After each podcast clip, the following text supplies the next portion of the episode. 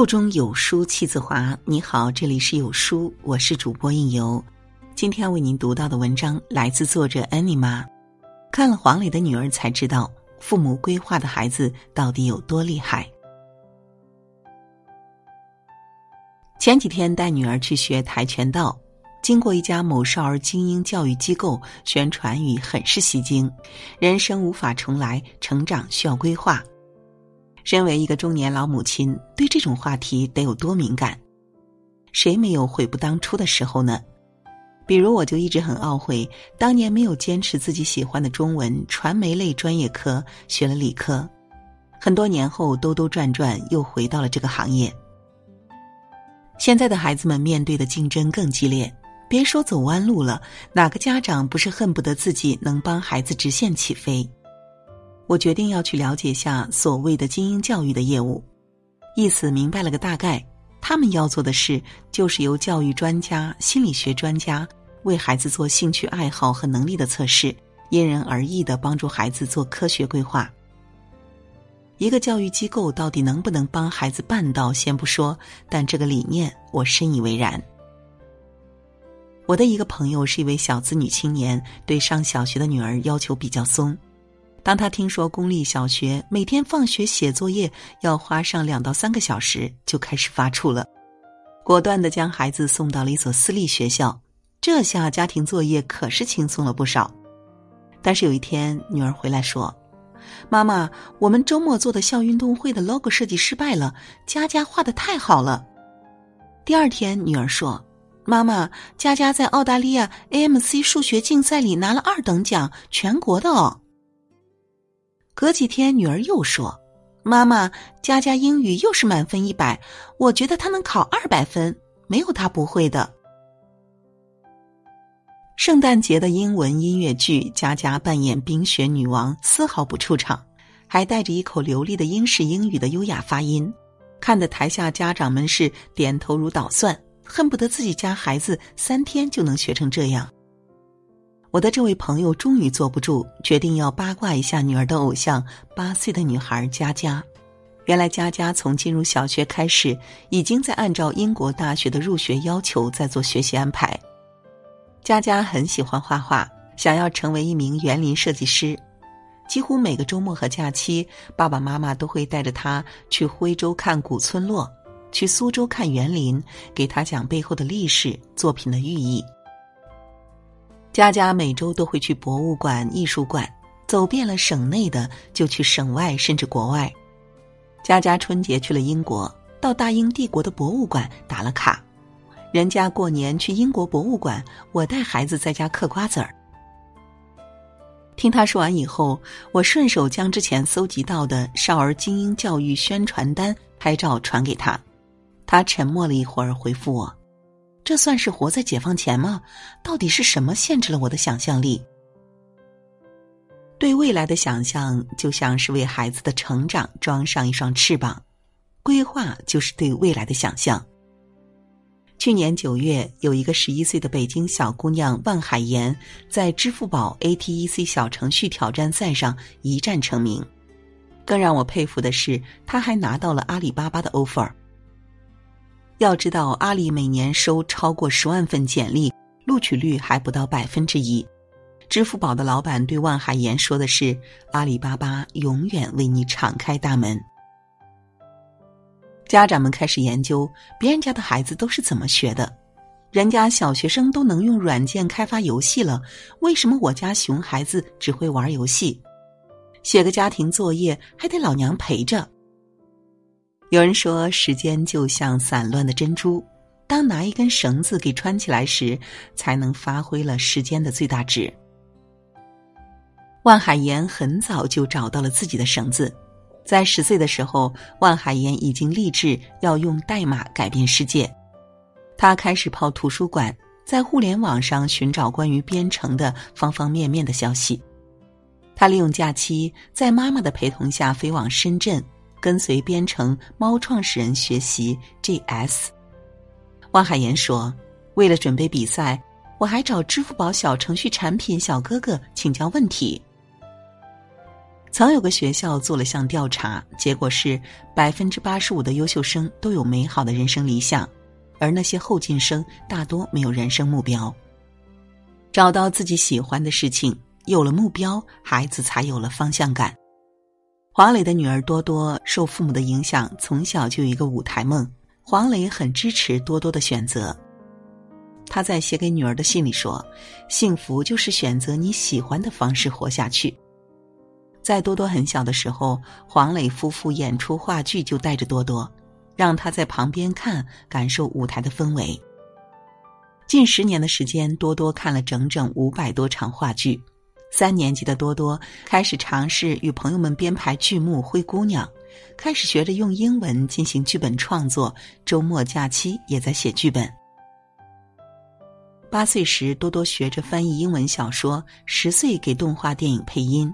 即使是与国际大导演史蒂文·斯皮尔伯格同台全英文聊电影，多多也落落大方，丝毫不怯场。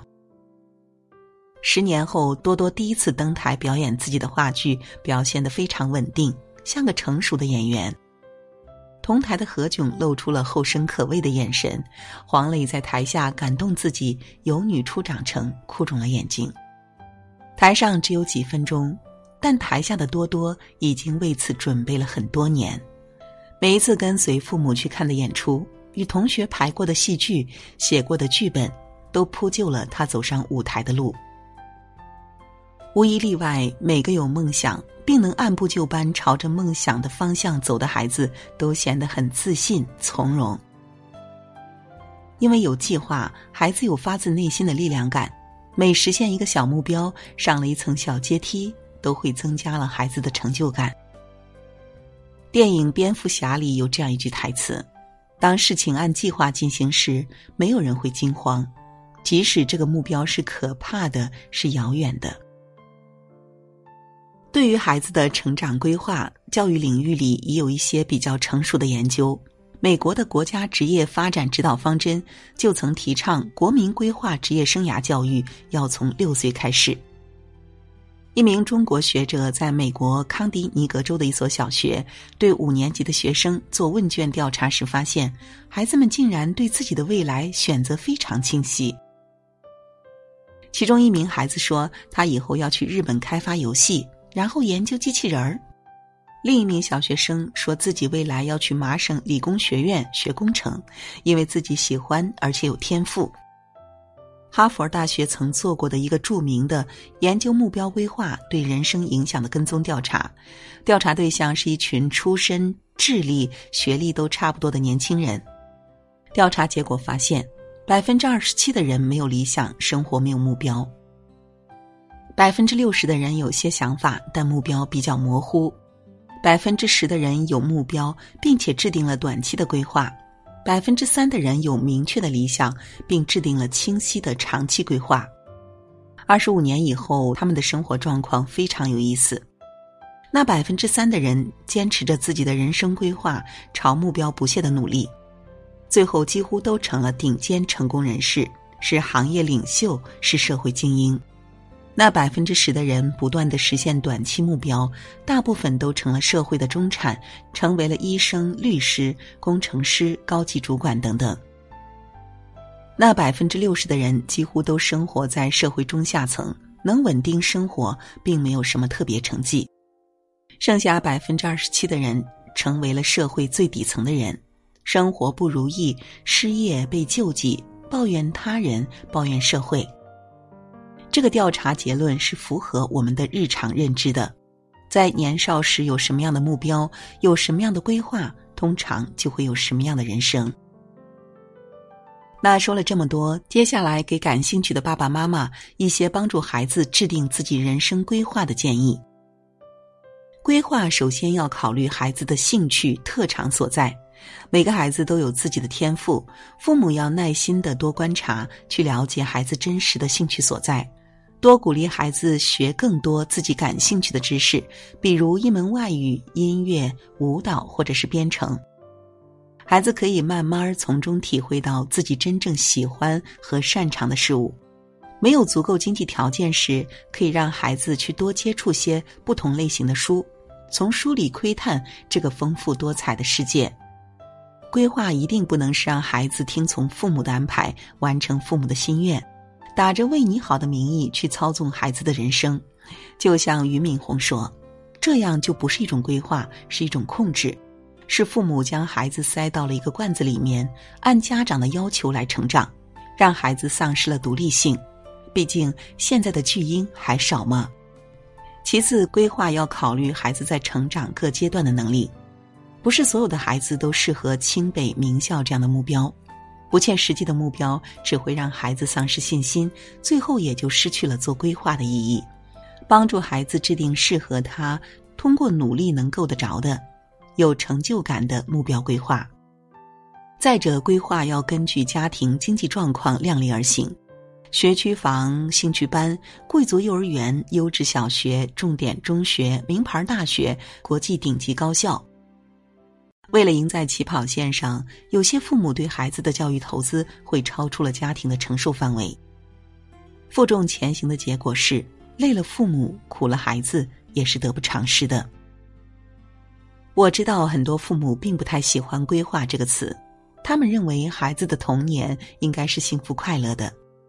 但是啊，我想告诉你，人的天性是追求快乐的。对于没有自律意识的孩子来说，玩游戏是快乐的。无管束是快乐的，没有压力是快乐的。然后呢，他不可能就这样快乐一生。童年毕竟短暂，一生很长。孩子未来幸福而快乐的一生，源于家长对他们的人生规划，当然还是心血与行动。长大了，孩子会为今天吃的苦感谢父母。人生规划要从小制定，那什么样的规划才能让孩子越来越优秀呢？从今天起，给孩子制定一份阅读经典的规划吧。熟悉经典的孩子，不仅会养成孝顺父母、有教养的良好习惯，还能积累有效的作文素材，在语文考试中提分。那今天呢，有书君就把董卿主编的《朗读者》一到三集送给你。该书收录了九十四篇过去一百年最好的经典之作，拉至文末长按识别二维码即可领取《朗读者》。活动数量有限，先到先得。